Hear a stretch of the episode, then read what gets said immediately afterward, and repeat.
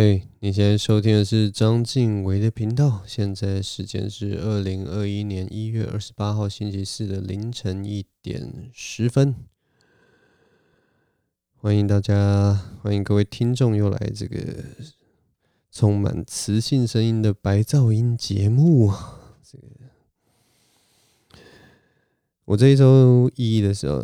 这礼拜星期一就去又去爬了一次那个七星山。那我这次走的路线是阳明山大众走的东纵，东纵稍微跟大家讲一下，就是从风柜嘴最东边的地方开始，风柜嘴登山口开始爬，然后我会爬上顶山，然后到石梯坪，然后接下来就到大家耳熟能详的擎天岗，然后继续往前就会到那个七星山山脚下的那个登山口，那边是冷水坑。然后从冷水坑往上爬，就会越过呃七星山的东峰，然后七星山的主峰，然后接下来就是下山，就会最后阳明山东纵的终点就会在那个小油坑，然后我会从那边搭公车下山。这一趟的天气都非常的好，虽然中午有起了一点云雾哈，但是。大家都知道嘛，七星山这种云雾缭绕，然后风不断吹啊，其实别有一番风味啊，就有点像那种少女在《琵琶行》里面那种犹抱琵琶半遮面的那样的暧昧的一个山景哦，其实非常美啊。所以其实七星山、阳明山真的是阳明山国家公园，真的是台北市一个一块瑰宝，你们知道吗？它真的是一块瑰宝，所以大家其实我觉得有兴趣的人都可以都可以去那边爬山呢、都会得到非常不一样的一个，有点像是涤尽灵魂的一个效用。那我这一趟上去，除了要涤尽我这个污秽的灵魂之外，还有另一个呃原因，就是我下个月要去台东去爬那个嘉明湖了。嘉明湖就是呃一个很知名的一个高山的景点，它就是好像。叫什么啊？什么叫什么上天掉下来的眼泪之类的，还是什么少女的珍珠耳环之类？我也不知道，反正就是大家都会取一个就是这种很 fancy 的名字来形容这样一个漂亮的一个美景哦。呃，因为所以我下个月要去爬嘉明湖，但是因为今年的冬天大家也知道非常的寒冷哦，然后再加上十二月一直在下雨的关系，所以其实我的呃十二月几乎没有在做呃。这种爬山健走的运动啊，所以这个体力已经大不如前了。那我想说，下个月要去爬这种三千公尺的山，还是要稍微练一下。所以我就周一就是去爬了这个七星山了。原本我是抱持着很快乐的一个心情，但是你知道，我我千算万算啊，就是没有算到一件事情。各位啊，七星山上现在都是大学生啊。至于原因是为什么？因为他们都现在都已经放寒假了，各位。所以呢，这整座山呢，跟以前以往我在爬的时候的氛围都不大一样。虽然那个景物依旧啊，但是这个人事已非啊。我说人事已非是说，以前啊都空荡荡的没有人了，现在人事已非，现在都是上面人声鼎沸啊，充满着大学的迪亚跟梅亚这边嬉笑打闹啊。他们在享受他们青春年华最光滑的一个岁月啊！男生女生在山上啊，在这个飘着白雾的山上，在这个暧昧的山景之中，享受那种失年的气息，享受那种清新又带着一点点浪漫的深山中的感觉。所以呢，跟我这个中年大叔，这个 只是为了去练体力，然后像那个，像好像好像去那个地方，就是一只一只呃已经很温驯的野兽，处在森林里的那种感觉，完全跟那种青春洋溢的大学生一点都完全不搭的咖，你们知道吗？从那个我们坐上山的公车开始，我就已经觉得有一种格格不入的感觉，有一种感觉就是今天这个山呐、就是一个粉红色的山，它就应该属于那些青春洋溢的大学生。我根本不应该上山，你知道吗？我不应该拖着我那个深蓝色、深紫色，甚至发黑的一个发臭的一个身体，进到这个阳明山上来做一个敌进的这个动作，完全是不适合我。总之，反正我还是很认真的走完了我这个行程啊，但是就觉得今天的山不属于我。那总之，我最后就是走完了我的这个四五个小时的行程之后，我就来到了那个我的我的下车地点，我的下山的地方，就是在那个小油坑的公车站。那我在小油坑公车站就准备好下山的时候，那果不其然，我还是要在那一站跟着一些大学生一起搭公车下山。那这个时候我就看到两个。两个妙龄女子，两个大学女生，她们是我在在就是最讨厌的那种大学女生，就是那种我很难跟你们形容到底，因为我我觉得我不管怎么形容这两个女生，都有点政治不正确。但总之就是那种我一见面一看到面，然后听到她们声音，我可能就会开始感到厌恶的那种大学女生。她们的声音非常的尖锐。那个尖锐感觉就是可以刺破我的耳膜，直接贯穿我的鼻腔，然后让我七孔流血的那种尖锐的声音。所以呢，我只我跟他们一起等公车的时候，我就已经感到非常的烦躁。然后如果说要要再把这个这个情境讲得更糟一点的话，就是我情不自禁的，应该是说我没有办法的，因为我就站在旁边。听了他们的对话内容，他们的对话内容，我跟你说，更是让我这这个，更更是让我想要把那个当下的那个空气把它撕破，我想要把那个空气撕出一条缝，然后整个人钻到里面去，希望在那个真空的环境里面，声音不再传递，然后我就可以不用听他们进行这种我不知道他们在讲什么的一个对话。总之，他们在聊什么呢？他们就是一直在聊 IG 或 FB 的追踪这件事情，就他一直问说：“哎、你有没有追踪谁谁谁啊？哎、你怎么没有追踪他？那什么什么之类的。”啊，我就觉得天哪，社群媒体的追踪有这么重要吗？我觉得社群媒体的追踪已经变成变成浮于一种很表面的事情，你们知道吗？因为我们以前追踪、暗赞或者是跟人家交好友，最主要的。就是说，你有你有你有一些东西是我有兴趣，或者是说纯粹就是分享哦。我们都喜欢音乐，你分享的音乐可以让我开拓我的视野，所以我就会觉得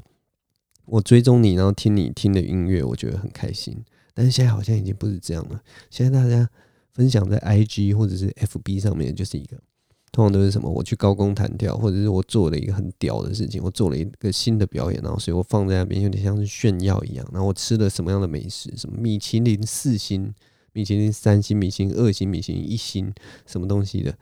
杂七杂八这种东西，我才会把它放在 FB。你今天在。路边吃了一个很好吃的卤肉饭。你如果不是专门做卤肉饭的，你根本不会把那张那那个那碗卤肉饭剖出来说：“哇塞，我今天真的是吃到一个，在我这个非常饥饿的时候，我吃了这个卤肉饭，我觉得我的胃整个都温温暖了起来，我的心扑通扑通的跳着，然后我的脑袋好像激荡，好像被这碗卤肉饭给启发了。你绝对不会剖这么一碗简单的卤肉饭，因为。你觉得别人看到以后，不管你怎么形容，这碗卤肉饭在别人的眼中就是那么的平凡，那么的不特别。可是我们应该才应该分享卤肉饭，你们知道吗？我们就是应该分享这个东西多好吃，或者是说它给你当下带来多少的感动。在这个严寒的冬天，你能够吃到一碗热腾腾的卤肉饭，它的米是用上等的池上好米。入口即化，香 Q，嚼劲很足的那种 Q 弹有劲的白米。其实你更应该好好的跟大家讲这件事情。总之，我只是听到就是他们在讨论追踪这件事情，我的脑袋，我的那个神经就好像断了线一样。我曾经就是想过，如果有哪一天有一个妹啊，她走过来问我说：“张晋伟，你为什么没有追踪我的时候？”我就要跟她说：“啊，对啊。”我在 FB 上没有追踪你，但是我有跟踪你。我是想要拥有这样的一个对话，然后我想要看到那个梅亚脸上的表情，从一种就是责怪，然后变成听到说他有有在跟踪我，然后他的眼神会出现迟疑，他眼神会出现犹豫，然后他会感到尴尬，然后就会觉得有一种落荒而逃的感觉，因为在他面前这个人居然是个变态，居然有跟踪他。不过跟踪，我觉得，我觉得大家都误会跟踪，跟踪其实就是一种更更深入的一种关心呐、啊，更深入一种关爱。其实不要再骗我了，各位男生，现在有在听的男生，其实多多少少我们都有曾经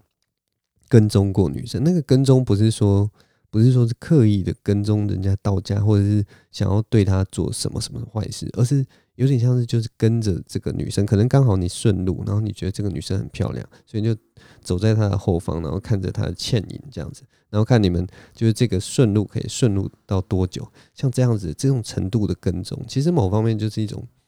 人与人之间的邂逅跟交汇。那如果有些人就是觉得，哎，我。呃，看过这个女生很多遍。我们每天早上通勤的时候，我们都坐同一班车，她都从哪一站坐到哪一站，我都从哪一站坐到哪一站，然后她就会形成一种莫名的缘分。那个那个感觉有点像是，的确有点像跟踪，但是其实它又不是，它它变成一种生活上的默契，你们知道吗？总之，我不应该，我觉得我讲到现在，我有点后悔，因为我觉得我谈到这个话题。会让人家觉得 我好像真的很变态，没有，我绝对不是这样子。好，我们把话题回到那两个在公车站的女生。总之，她们就是那种让我觉得非常厌烦的大学女生。然后呢，聊着聊着，当当我的心就是已经快要爆炸的时候，当我已经受不了，简直不想再待在那个公公车站的时候，这个时候我看到一个非常三非常奇妙的景象。我我看到那个旁边有的一棵树上啊，有一只飞在空中的，长得很像瞎子的，它有一个长瞎子的，不知道是虫还是鸟，然后它就飞在空中，然后它有一个很长的一个类似吸管还是鸟嘴的一个东西，然后它就在那边飞，在那边飞，在那边飞。然后我一开始看到那个时候，我就觉得哇，这个东西还蛮可爱的。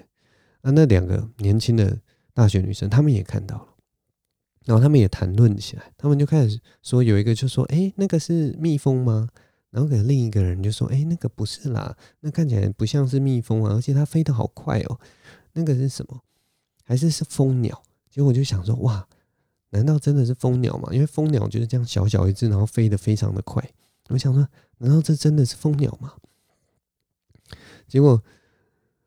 当我们还在那边想说到底是怎么一回事的时候，那个、那个、那个不知名的飞行物体，我们简称它 UFO 好了。UFO 就是 unknown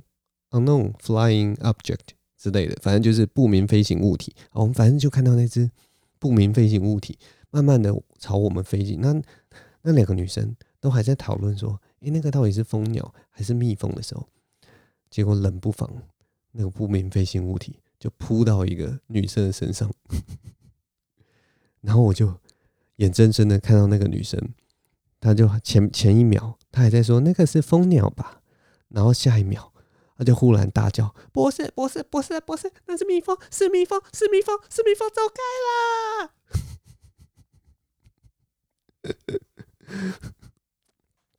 那个情境真的太好笑了，而且两个女生完全都不知所措，然后那一只那一只不明飞行物体就不断的盘旋在他们前面，然后他们就就被被弄得花枝乱颤的，惊恐、惊慌失措，那个叫什么？花容失色。就在那一刻，我觉得那就是那一趟我去爬这个阳明山所看到最美妙的一个景象，我的心中出现了无比的满足。这两个。这两个令我厌恶的大学生，在他们花容失色的那一刻，我的内心就已经原谅了他们。我觉得这一切，这个世界的确就是有这个公平正义存在的。我的内心得到了平复。我看着他们两个，我感到心如止水。好了，当我说完这个故事之后，让我们来听一首轻快的歌曲。我们接下来来播放柔米的新歌，叫做《轻快的手》。这首歌一样收录在《台北 Recording》这张 EP 里面。那接下来我们就来播放柔米轻快的手。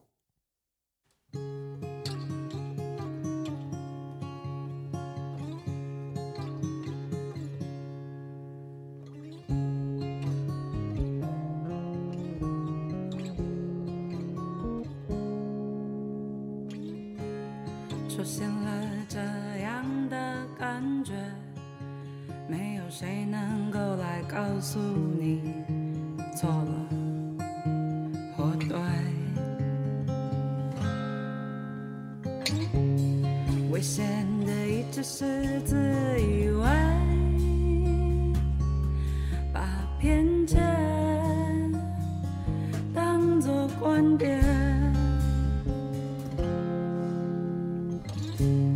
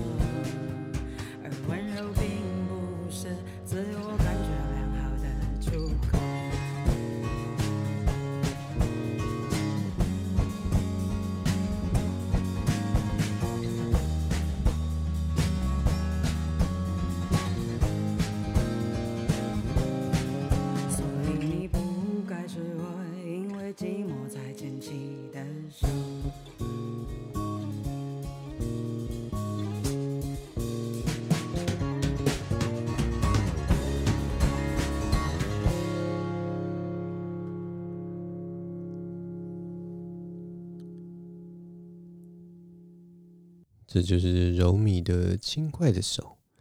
嗯，这首歌它所诉说的、诉说的一个情感啊，其实还蛮特别的。它其实，呃，从歌词里面，其实我一开始看这首歌的歌词的时候，就觉得其实有一点看不懂，你知道吗？因为它它它是一个还蛮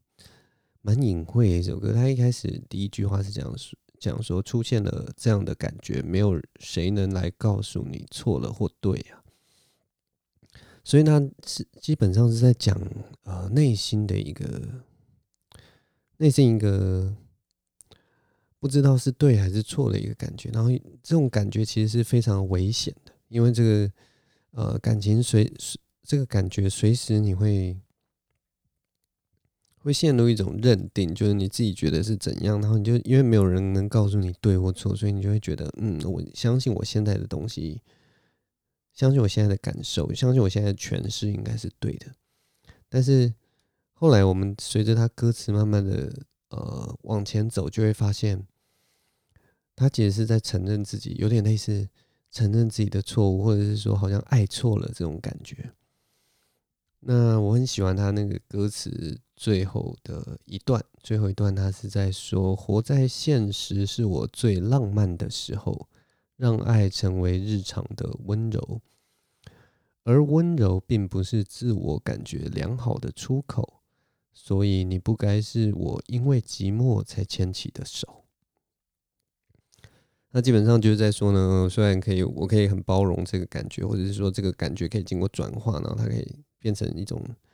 啊、日常的温柔，但是其实这个就算是我拥有这样的温柔，他也不是，他也不能好好的解释我当初那个心里面那个那个不知道是对是错的感受。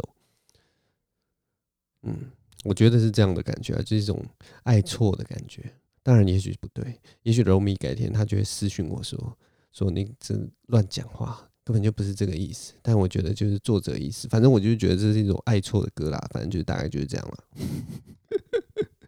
我自己是觉得这首歌其实蛮有趣的，不同的人来听可能会有不同的感觉。他也许也可以是在讲呃生活，或者是说是讲呃自己呃在经历各种事情的时候有一种自以为是的态度，然后之类的。总之。大概就是这样的一首歌推荐给大家。我觉得这首歌最有趣的其实是它一开始的那个歌词啦，就是我一开始所念的那个叫做“出现了这样的感觉，没有谁能来告诉你错了或对对”。那我之前呢不断的听这首歌的时候，就发现那个“错了或对”这首这四个字啊，我一直听成做了火腿，然后我就想到早餐，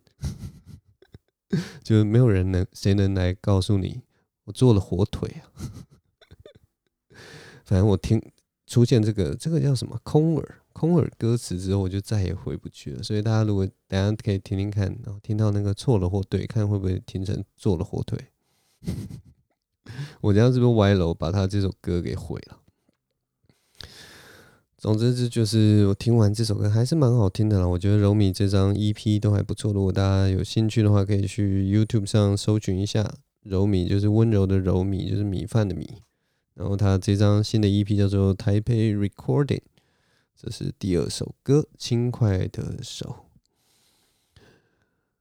这一周其实啊、除了我去爬那个阳明山之后，爬完阳明山之后，其实就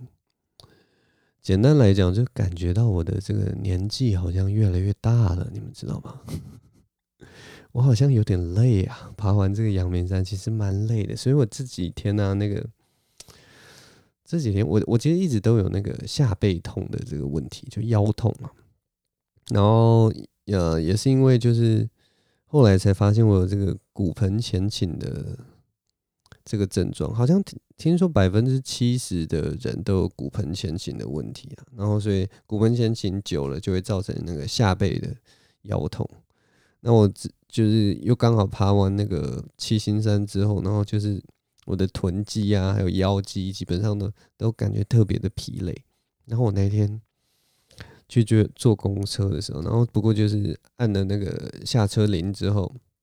公车刚好要到站，他在刹车的时候，我想说顺势站起来的时候，然后不知道哪里不对，然后我就感觉到那个我的屁股这边，我的屁股这边像是像是打了那个。闪光灯，你们知道吗？我不知道你们有有没有这样的感觉，呃，这样这样曾经的那个经验，就是像我在漫画里面，不是都会讲说谁闪到腰，然后闪到腰的时候都是在后面做一个闪电，对不对？我跟你们大家证实这件事情，闪到腰真的会出现闪电，那个闪电是有点像是你眼前会闪一下白光，或者是说你会感觉到。一瞬间，你的全身好像是被电到一样，因为你不敢动，你全身肌肉会僵硬，因为那边就会有一种，那也不是痛，那个感觉，我真的不知道那个感觉是什么样的感觉，像是神经被挑动还是怎么样。反正就是在我那个站起来的那一瞬间，我的后腰这边就忽然，它没有没有发出声音，但是你的眼睛会告诉你，它发出的声音就是啪这样一声。然后你的眼前会忽然一瞬间哦，那个那个速度非常快，就一瞬间一个空白就出现，然后你全身就不敢动，因为你很怕说，我当下如果动错的地方，那个地方真的会受伤，那个地方真的会怎么样？然后你可能会待在那个当下，大概不到一秒钟或一一两秒的时间不敢动，然后接下来才敢慢慢的这样伸直身体，再看站起来，然后继续往前走，装作若无其事，刚才完全没有发生任何事情。我我记得我第一次闪到腰是在那个呃呃，也是出了社会以后，然后有一次回球队去打球，然后也是这样做了一个，就是超乎我当初身体的一个范围，然后的一个动作，可能是拉杆或什么，然后落地的时候重心没踩好，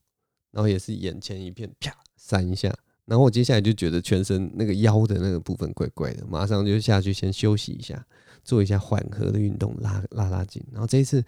就是在公车上面 闪了一下。我希望大家以后都不要遇到这样的情况，因为这个这个感觉真的是非常的奇妙了，所以真的是真的应该要好好的好好的维持自己身体，不管是柔软度或者是肌力啊。那我就那一天去那天坐公车，就是闪到腰之后，我就还是要去那个咖啡厅工作。我那天去咖啡厅的时候啊。嗯，其实精神非常不好，因为就是身体很疲惫嘛。然后虽然有好好的睡，但是就是精神一直没有办法集中，所以我工作的效率稍微有点差。那工作效率差的时候，你就会开始听四周的四周围的声音。所以呢，这次呢，我又在咖啡店里面看到两个妙龄女子，每次都是两个。不知道为什么女生都喜欢结伴而行，所以呢，反正我就看到隔壁桌有一对妙龄女子，那一样，他们讲话的声音就稍微有点这个穿透性非常足哦，所以就是横跨在这个咖啡店的空气之中。但这次他们不是大学生，他们两个是是已经出了社会的，呃，稍微可以称之为熟女的，呃。一对上班族女子，然后他们就在讨论一些就是男女相关的一个话题。然后那一天就在旁边就是偷听嘛，因为就是反正我写稿有点没有灵感，就想说，哎，那我们都说这个呃艺术创作就是要从生活取材嘛，那这个偷听别人在这个大庭广众讲的话，其实也算是一种取材的过程嘛。总之呢，在经过这样一个。呃，心理的犹豫跟辩证之后，然后我得到一个很明确的答案，然后并且呃，完全的觉得说我这件事情在道德上完全没有问题，也没有任何侵犯到任何人的呃这个意图的之后，我就开始偷听他们讲话了。他们在讲就是关于他们男朋友的一些呃超乎常理的一些事情。反正总之呢，其中一个女的就在说。她有一次，她发现她的男朋友好像态度有点不对劲，然后她就问她男朋友说：“哎，你今天是不是心情不大好啊？”就很奇怪，就是说她她的男朋友也没有也没有跟她说，对她今天心情不大好或怎么样。她男朋友就是跟往常一样，就是跟她说：“没有啊，还好啊，都一样啊。”可是那一天那个女人的直觉就是不一样，那个那个女生就是发现她的态度真的有一点不一样。他的态度好像跟平常真的有一点不一样，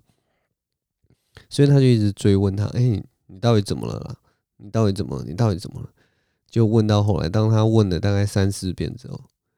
她的男朋友忽然就大哭崩溃失声，非常的夸张。她说她从来没有看过她男朋友哭成那样，就是她男朋友可能就是平常可能看看什么《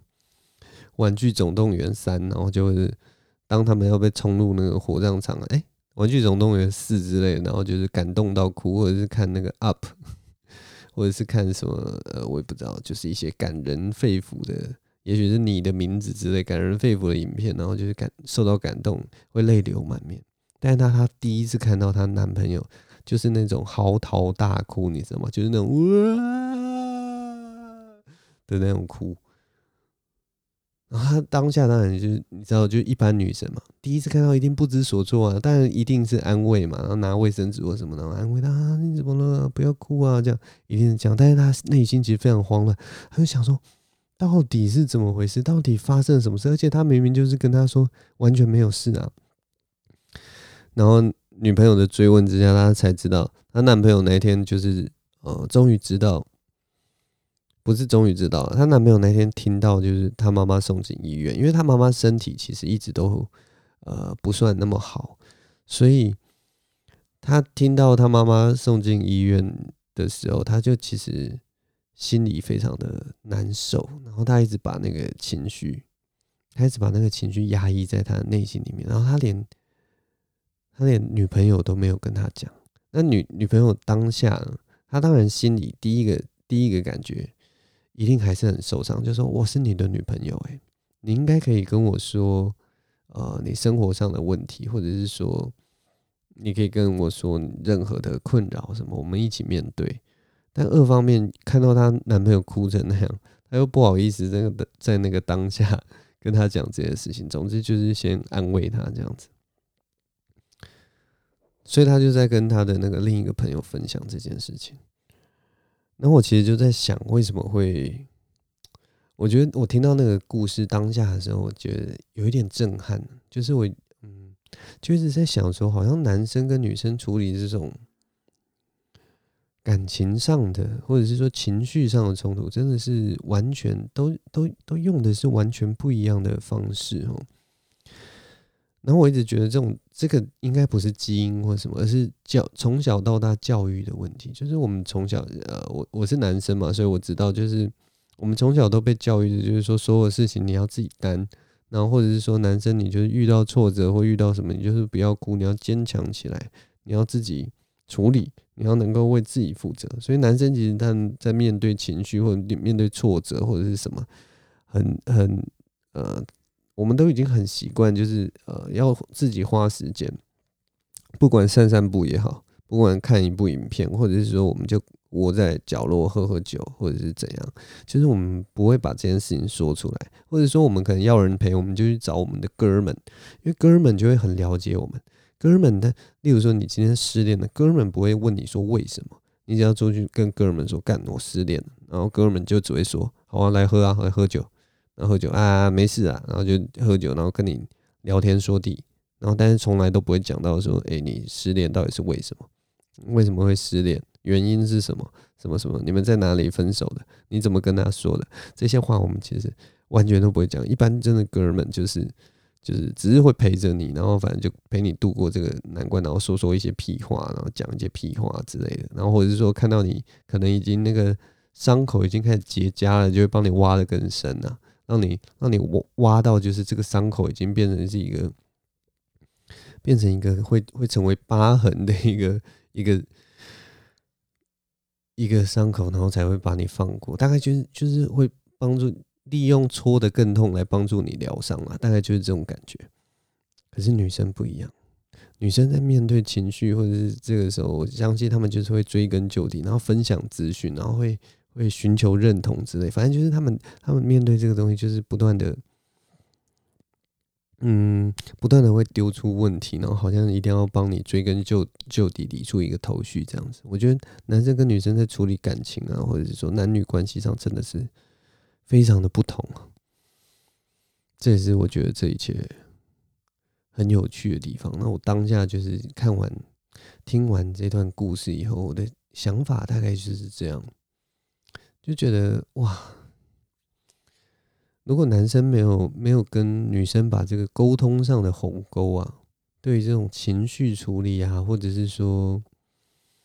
呃，感情上啊，或者是说面对任何事情的处处理态度，如果你们啊两个人没有把这个鸿沟给补上，没有没有设法就是找到一个平衡点的话，那就会像那个女生当下一样傻眼，就是哎、你为什么这么重要的事情，你你妈妈进医院这件事情，你为什么不跟我讲？我应该是你生命中最重要的人。那另一方面，男生就会想说，我不想要呃。让你一天心情不好，我觉得这件事情我来承担就好，我来守护你，我不要影响你的心情，我一个人扛下来我就可以了。这种感觉，但是如果他压力真的很大，都崩溃大哭了，但我觉得反正最后就是只要两个人都觉得 OK 就好了。我只是当下感到那个，听到他讲那个情境，我真的心里有